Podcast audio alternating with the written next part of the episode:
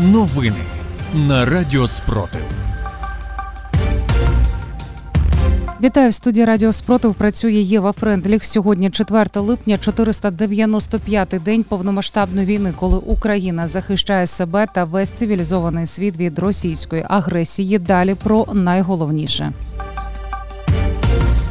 Окупанти вдарили фугасним снарядом по Харківщині. Серед постраждалих багато дітей.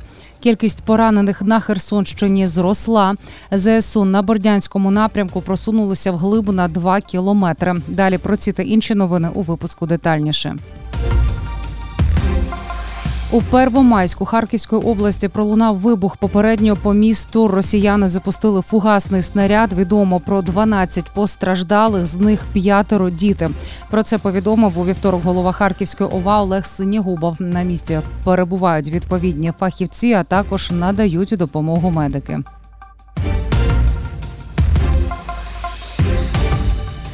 На території окупованої Луганщини проводять анкетування бюджетників на тему лояльності до влади Російської Федерації. Примусово пропонуються заповнювати анкети з обов'язковою вказівкою особистих даних.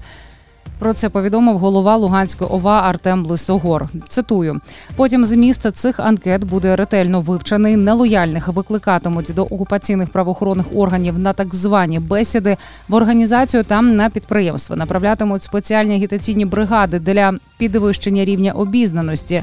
Відомо, що керівники низки установ вже провели збори працівників, де рекомендували, які саме відповіді потрібно надавати опитувальникам. Йдеться у повідомленні. Кількість поранених у селі Станіслав на Херсонщині зросла до чотирьох осіб. Про це повідомляє Херсонська ОВА. Ще сьогодні звернулася одна людина зі Станіславу. Там потрапили троє людей під обстріли. І сьогодні ще одна людина. Вже четверо поранених за вчорашній день. Про це повідомив речник Херсонської ОВА Олександр Толоконніков. Російські загарбники запевняють мешканців тимчасово окупованої частини Запорізької області в тому, що українська влада нібито не може забезпечити належний рівень життя на підконтрольних їх територіях. Про це інформує центр національного спротиву. У ЦНС зазначають, більшість ворожих телеграм-каналів та спільнот в інших соцмережах поширюють наративи про те, що українська влада, на відміну від російського керівництва, нібито не спроможна забезпечити належний рівень життя на підконтрольних їй територіях територіях.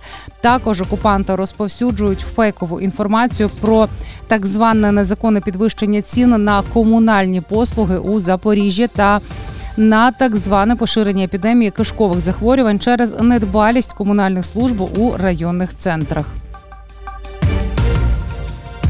В Авдіївці досі залишається 1715 осіб. Про це розповів керівник Авдіївської міської військової адміністрації Віталій Барабаш.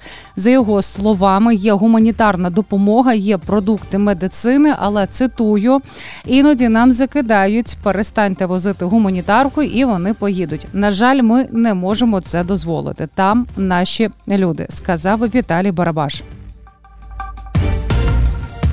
Підрозділи Сил оборони України на Бордянському напрямку просунулися на 2 кілометри вглиб тимчасово окупованої території. Про це заявив речник Сил оборони Таврійського напрямку капітан Валерій Шершень.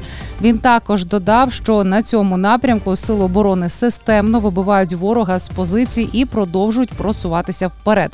Зараз українські військові закріплюються на нових рубежах та проводять авіаційну розвідку позицій окупантів. Більше новин читайте в телеграм-каналі Радіо Спротив. З вами була Єва Френдліх. Зігріваємо один одного любов'ю. Віримо в сили оборони України, і все буде Україна.